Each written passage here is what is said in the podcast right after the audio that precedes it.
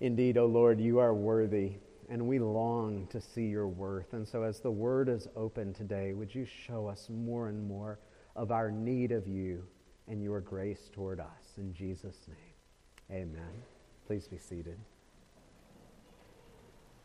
Take out your copy of God's Word and turn with me to the last two verses of Jude. This is our last sermon in the study of Jude. We'll be moving on to the letters to the churches of Asia Minor and the book of Revelation. If we were to summarize what we've seen so far in Jude, we'd say it's been almost all warning. Warning about false teachers who are corrupting the church and leading some astray. But we don't close with warning, we close with a word of blessing. Listen to God's word, Jude verses 24 and 25. Now to him who is able to keep you from stumbling and to present you blameless before the presence of his glory with great joy. To the only God, our Savior, through Jesus Christ our Lord, be glory, majesty, dominion, and authority before all time, now and forever. Amen. The grass withers, the flower fades, but the word of our God will indeed stand forever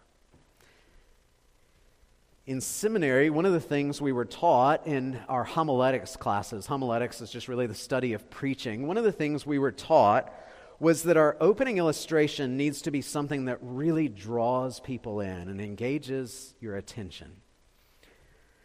At the risk of your attention span and my job security, I'm going to deviate from that approach this morning. And I'm going to talk about something that most of us would actually consider incredibly boring and that is English grammar. In fact, unless you are trying to get through an English grammar class or you happen to be a grammar teacher, you probably think that grammar is quite irrelevant to your life. And of all the, the parts of grammar that you might have studied, one of the ones that seems perhaps the most inconsequential to you are prepositions. Do you remember prepositions? I, I, looked up a technical definition, but it wouldn't have been much help to most of us. But prepositions are words like in and on and from and by. It shows relationship. You use them all the time, but I assume that for most of us, it's been a very long time since we thought about what a preposition is for. What if I told you that the power of the gospel lies in the prepositions? Now, some of you would be thinking, if I have to know what a preposition is to get into heaven, I'm in huge trouble. Well, praise God. We are not saved by grammatical prowess, but by grace, through faith, to the glory of God. That's a sentence that is loaded with prepositions, isn't it?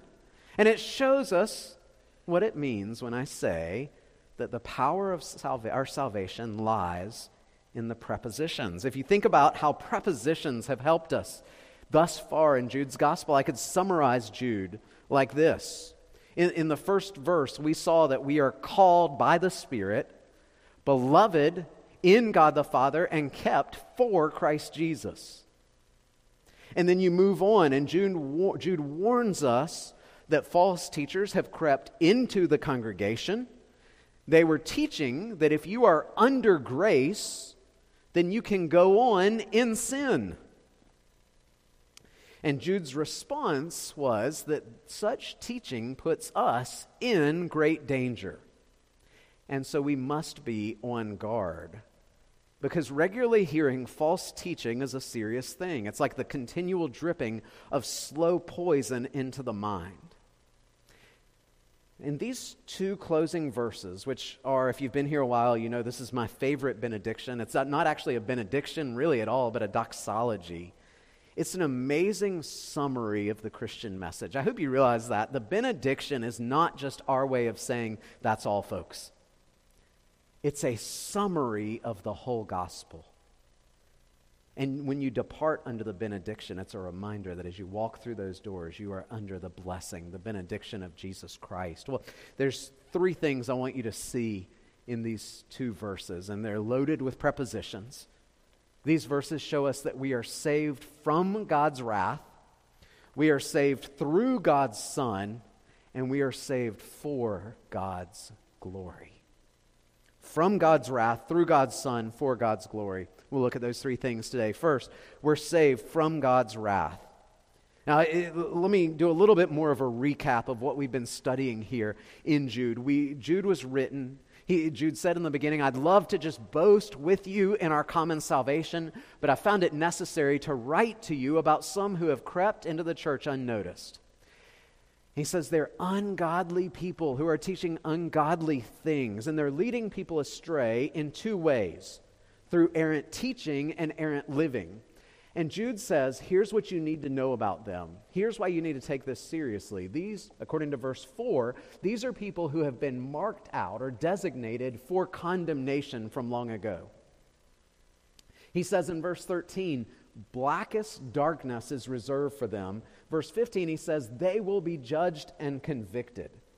Now, Jude says that not only as a warning to them, but as a warning to the hearers, because he wants to say, you know, some of you are being led astray by these false teachers. That's why he said in verse 23, which we saw last week, he urged them to snatch people out of the fire. That's how serious these false teachings are.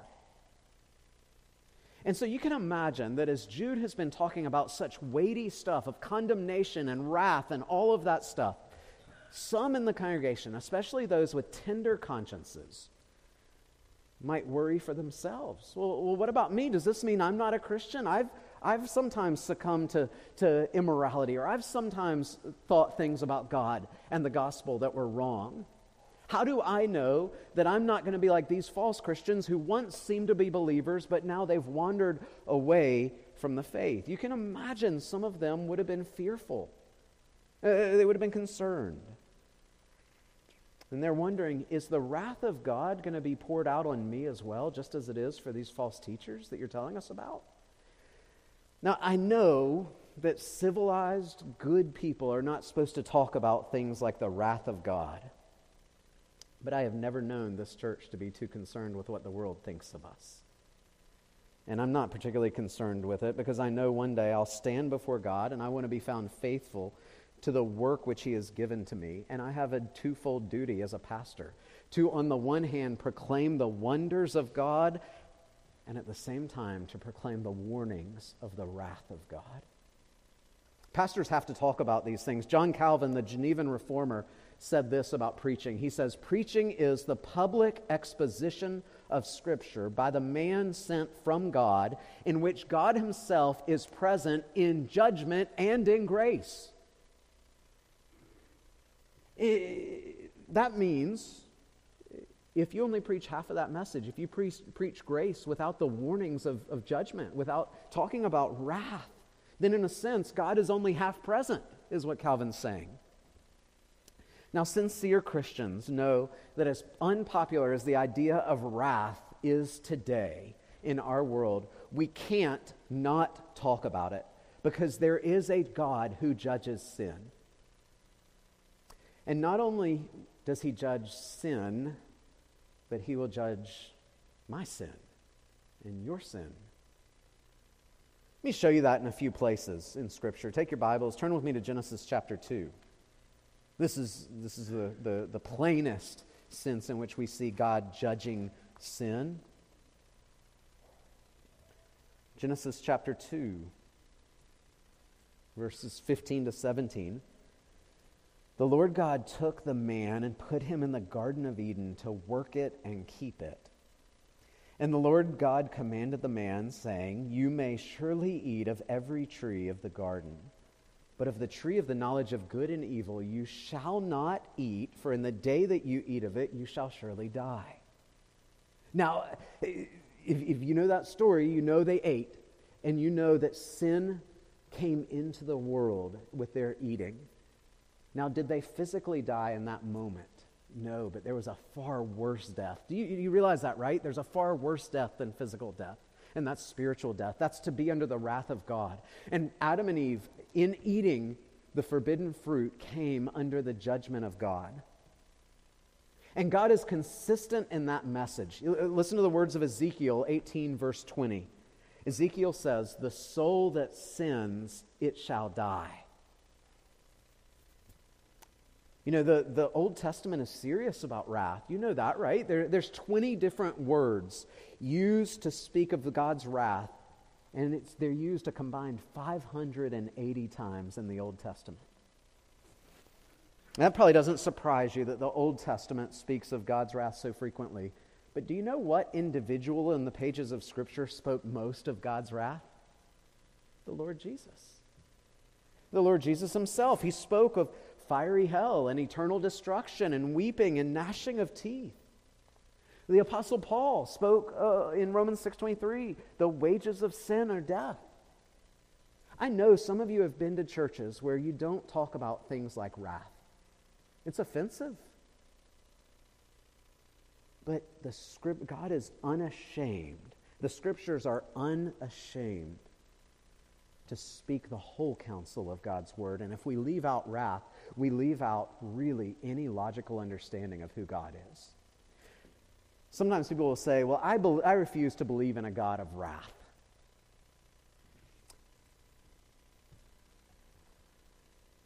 Let me tell you, if you have any objection to the wrath of God as the righteous response to human sin, it's not that there's something wrong with God, it's something wrong with your heart.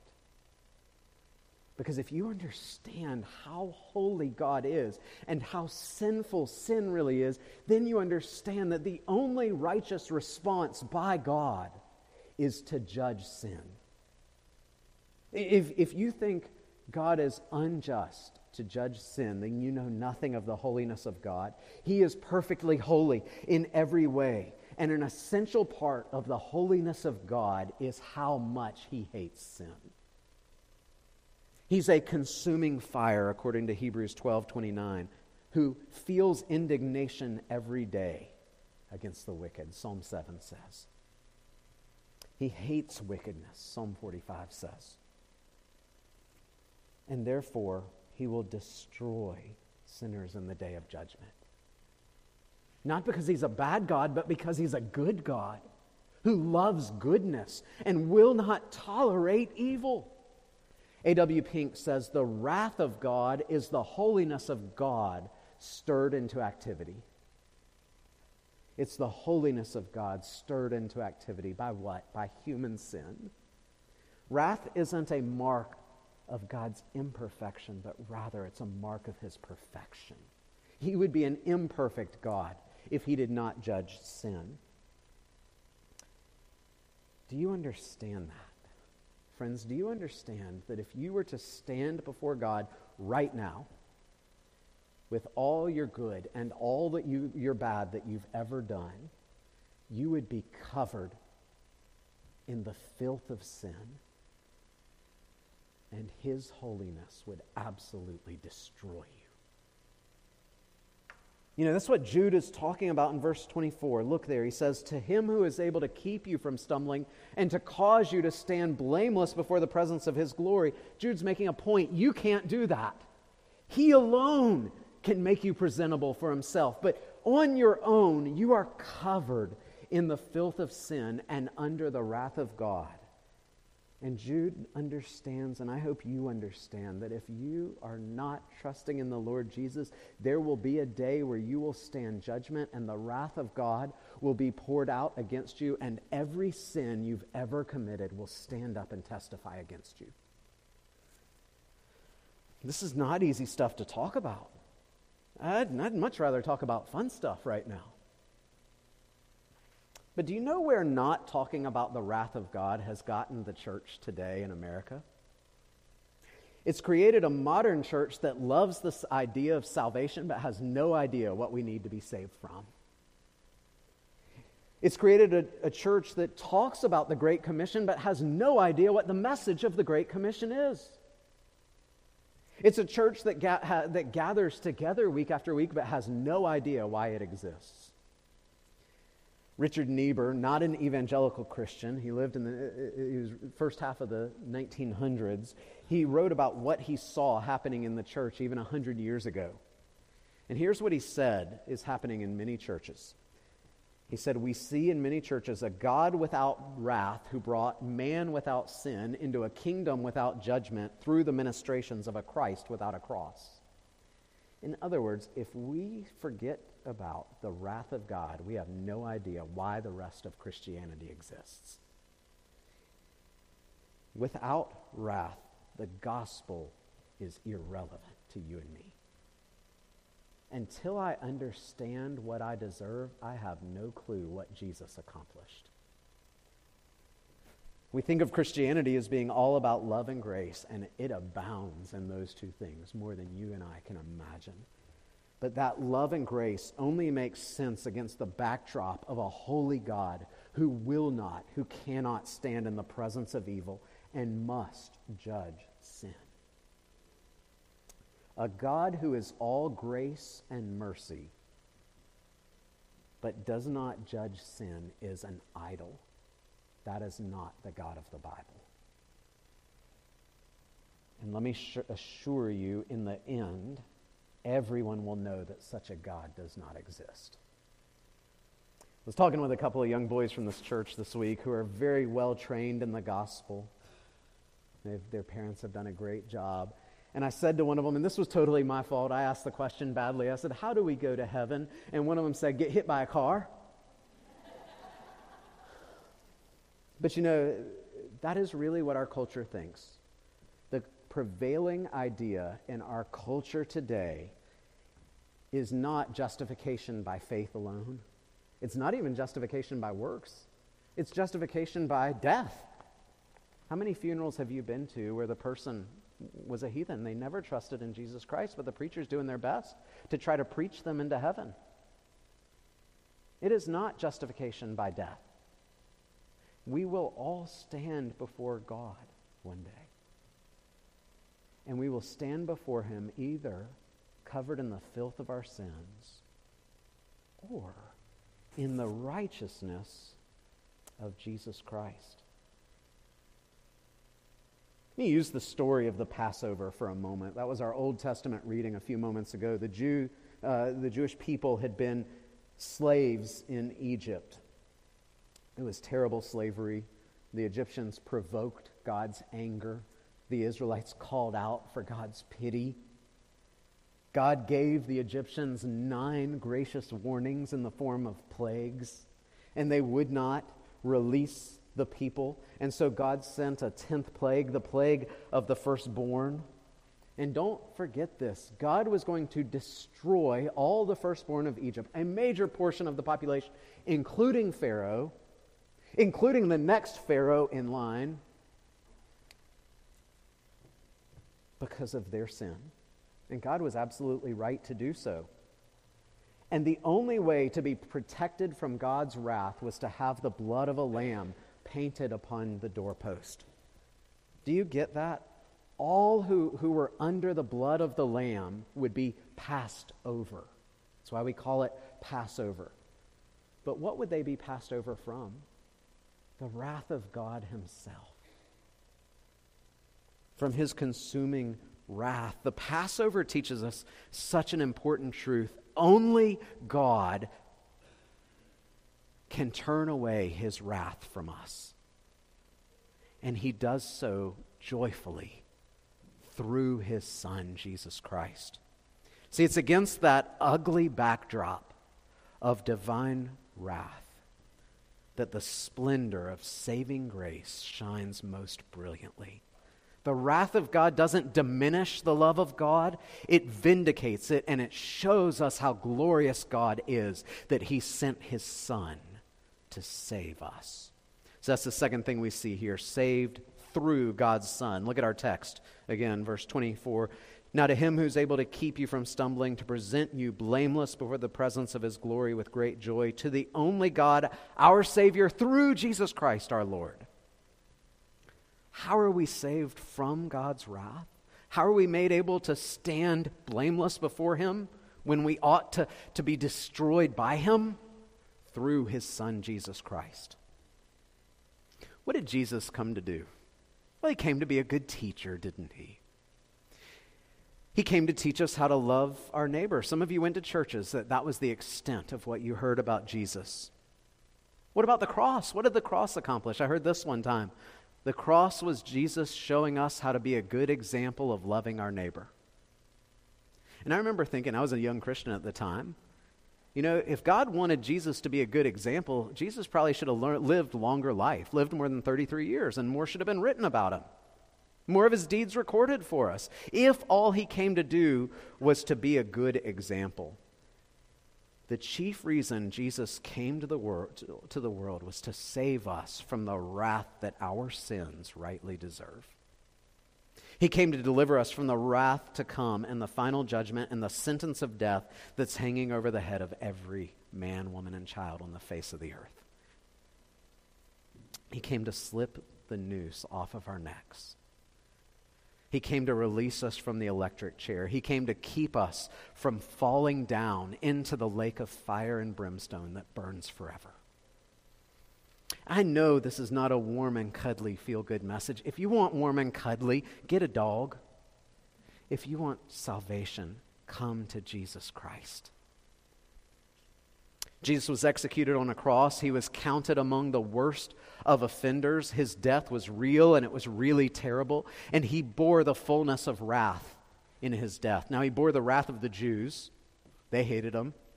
He bore the wrath of the soldiers, the Roman soldiers. But it wasn't primarily those two things. Jesus was primarily the object of his Father's wrath upon the cross. The most just, righteous, terrible wrath there has ever been. And this he did willingly, though every human impulse knew how awful it would be. Why would a man who never once sinned drink the fullness of the Father's wrath upon the cross for us. You see, you got to have the, the wrath to understand the grace. And it becomes really the best feel good message there ever is. Because Christ hung on the cross, I can now stand blameless before God. Because every speck of filth that has ever come from my soul was laid upon Jesus, I can stand, according to Jude, blameless before God. He who never sinned died a sinner's death. It was my death, it, it was your death. It was the death of the elect throughout all time. I want you to imagine for a moment a book with every sin you've ever committed. I don't know how big that book would be. It would have to be very small font. Let's open the book and see. Let's turn to A adultery, abortion, anger. Yeah, let's, let's change letters. Let's go to a different letter. Surely I haven't committed a lot of G sins, right? Greed, gluttony, gossip. What about W? Surely the W's are a short section, right? Hmm, worry. Let's close the book. That's enough for today, isn't it? If we see what our souls are guilty of, but of course, if we kept reading, we'd see it all bad tempers and envy and cheating on our taxes and flattery and murder and little white lies and self righteousness and all of the above. You know, that record of my debt is really long, isn't it? In fact, that book would probably stretch from here to California, just of my own sins. Look with me at Colossians 2 for a moment, please.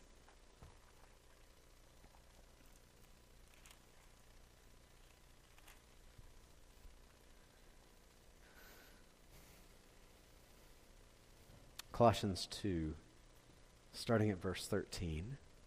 And you, who were dead in your sins and the uncircumcision of your flesh, God made alive together with him, having forgiven us all our trespasses by canceling the record of debt that stood against us with its legal demands. This he set aside, nailing to the cross that whole book from A to Z. Nailed to the cross with Jesus. Do you get what Jesus went through upon the cross? He underwent the reality of hell, undiluted. He was totally bereft of the grace and presence of God, utterly separated from all blessedness of the Father. He became a curse. Why? So that you might be blessed. He was condemned that you might be accepted. He saw darkness so that the light of his Father's countenance could come upon you. He was covered in filth so that you and I might stand before God without blemish. Christ cried out in agony so that you and I can cry out, according to Jude, with great joy. When were you saved? For me, in a sense, I was saved January 14th, 2000, as a freshman in college. But actually, it, it was upon the cross that my redemption was accomplished. Jesus paid my debt in full on that dark day. And Jude wants them to understand that if you have been saved through the Son from the wrath of God, you are eternally secure. That's why Jude says to these fearful Christians, To him who is able to keep you from falling.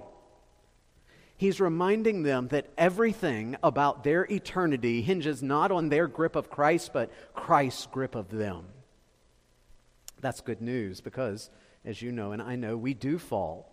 In fact, you could read Jude and say, Well, I have fallen. I- have fallen into all sorts of sins. Does that mean I'm not really a Christian?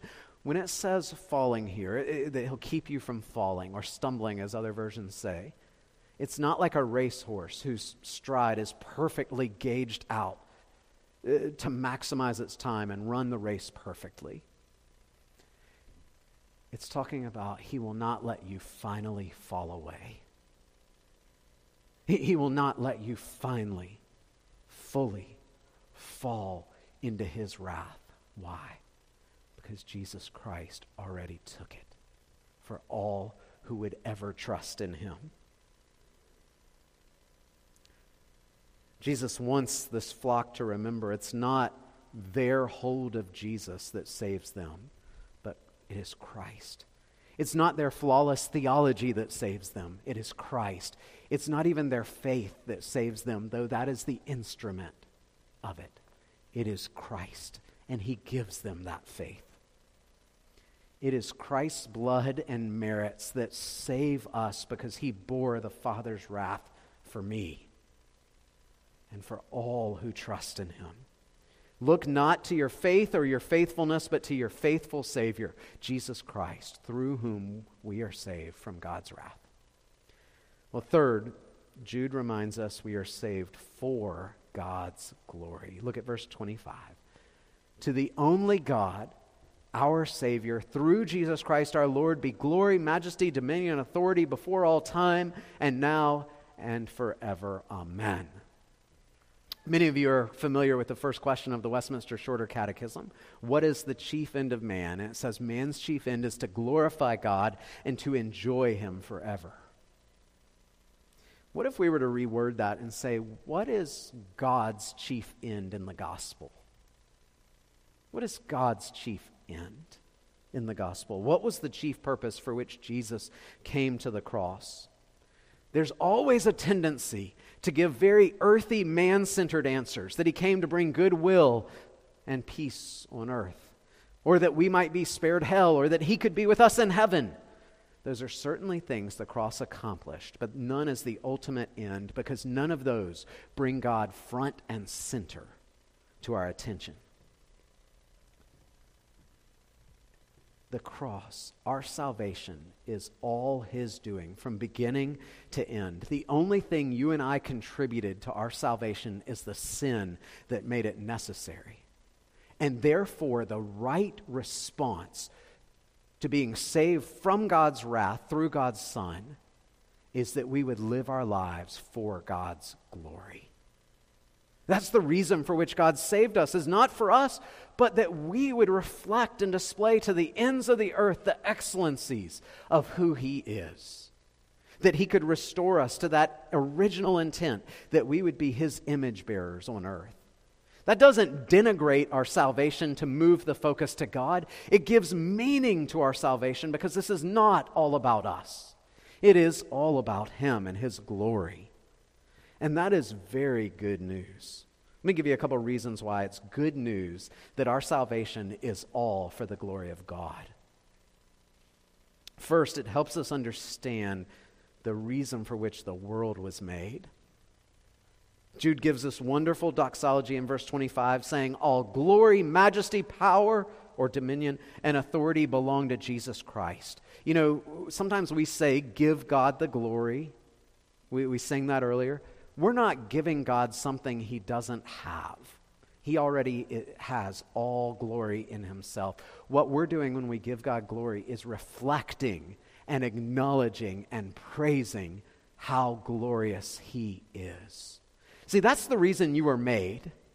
Isaiah 43 7 says that God created us for his glory, to be mirrors reflecting his image to the ends of the earth.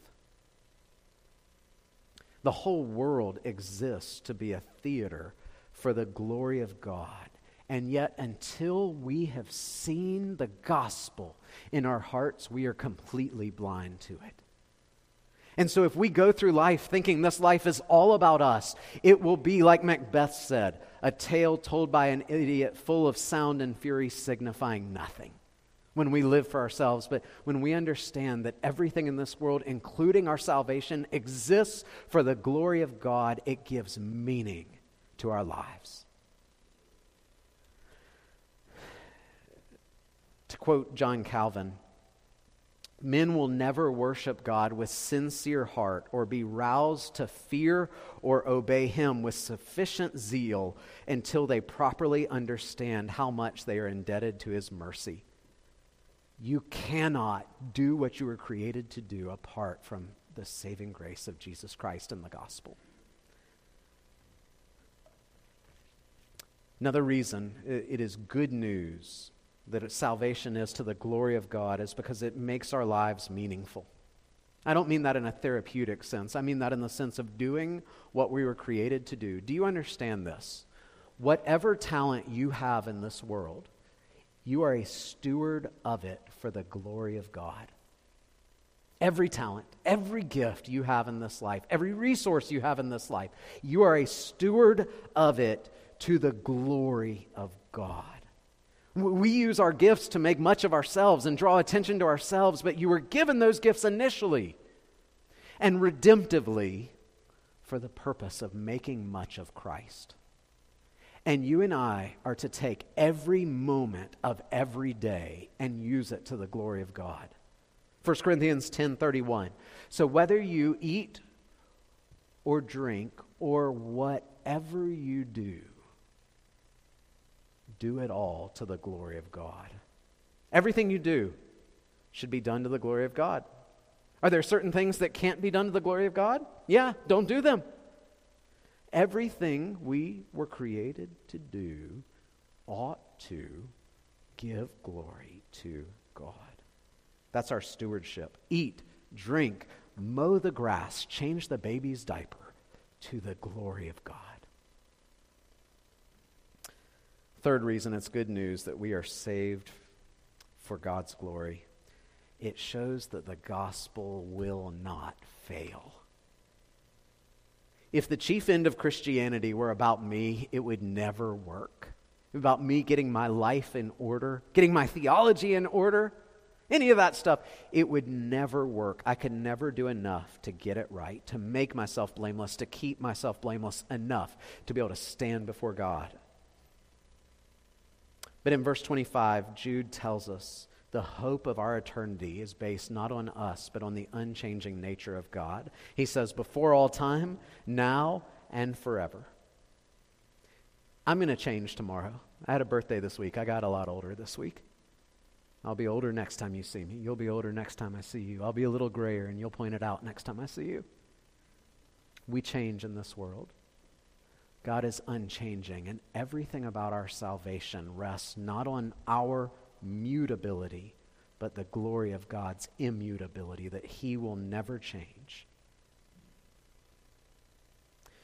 In the gospel, God has put His glory on the line, his reputation, in a sense, on the line. That he can save rebels and make us righteous, that he can turn sinners into saints, that he can take us with all of our warts and diseases and remake us into the image of God and set his name upon us. Our salvation from beginning to end, from election before the salva- foundation of the world to the, the redemptive work of the cross to Christ's final coming is all a work of God's glory, and He will not let it fail. Your salvation rests on God's reputation, and He cannot fail. Hope you can see how wondrous this good news is for us that we have a God who graciously took the wrath which we deserve through His Son in order to spare us so that we might live to his glory. Let me try to land this plane. Sometimes pastors can r- circle the runway a few too many times. I'm going to try to land it. I want you to see how refreshing this news is because we live in a culture that ironically says it hates the idea of wrath. What is wrath but the execution of judgment? I want you to think just a moment about the anger of our world when someone doesn't believe what they should believe or behave what they should be- the way they should behave. The wrath of our world is poured out upon them, isn't it? You see that every day in cancel culture, don't you? you? See a celebrity that says the wrong thing, that does the wrong thing, and somebody who was once beloved by all is now cast out. That is wrath right there. Do you realize that? And there is no redemption. There is no redemption in our world. You're not woke enough, you're canceled. Uh, you tweeted the wrong thing 10 years ago, and even though all of us agreed with it back then, you're canceled today. You've got too big of a carbon footprint, you're canceled. You hold to biblical sexual ethics, you're canceled. That is wrath. But the world's wrath, unlike the wrath of God, the world's wrath has no redemption. Far better news is that there is a God who has all authority to judge, who has every right to pour his wrath out upon you and me, but he has chosen to save us from it through his Son. And it's all for his glory. How do we apply this text?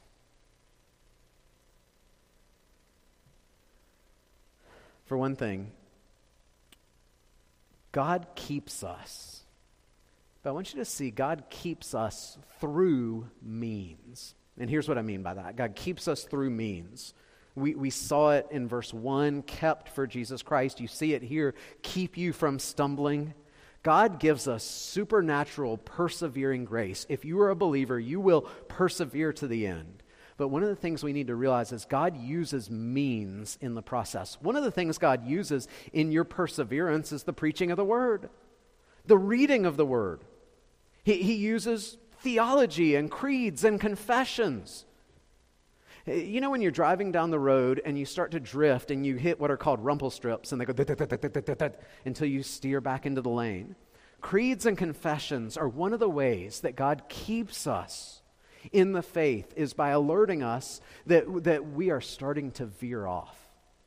You know, creeds and confessions, uh, they're not scripture. They could be wrong, but they're a very good warning. You know, it's always a good warning when, you're, when you find you're believing something that nobody in the history of the church has ever believed, you are probably going off the road. Creeds and confessions and other means are the ways in which God often keeps us. This is why we believe in training children. Train them in the shorter catechism. Train them in our theology so that as they get older and they're confronted with all sorts of bad ideas, and they will be, they can understand no, no, no, there is a such thing as truth. My parents loved me enough to teach me the truth, and God is going to keep me in the truth. So God keeps us, but He uses means in the process. Second, I want you to ponder this this afternoon. Would people say of you that you live your life to the glory of God? Of course, the people, really, I'd start with those closest to you your, your spouse, your coworkers, your, your, your children. You know, so many people profess to be Christians, but when it all boils down, we live more for sporting events, or we live more for video games, or for shopping, or for gossip, or for social media than we do the gospel. And Christianity is really just a side hobby. Christ redeemed you for far more than for you to wander through life with Christianity as a side hobby. Fishing for me is a side hobby. I do it when I feel like it. I do it when nothing else gets in the way, but most of the time something else gets in the way. For a fisherman, it is his livelihood. Is the glory of God a side hobby for you, or is it your livelihood? Is it what you live for? Let us stop treating Christianity and the glory of God as something we can get to if nothing else comes up. And start living all of our life from the moment we wake up to the moment we lay down at night, intentionally looking at the world, saying, How can I live this moment to the glory of God? would people say that of you? Let's pray together.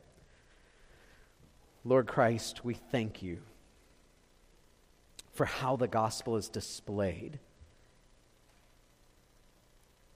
against the backdrop of what we deserve, the wrath that is rightly ours for sin. Father, I pray that you would enamor us with the Lord Jesus, that he loved us even when our record of debt stretched from here to the moon. And he took that record and nailed it to the cross so that we can stand blameless before you with great joy. praise you, Lord. We ask all this in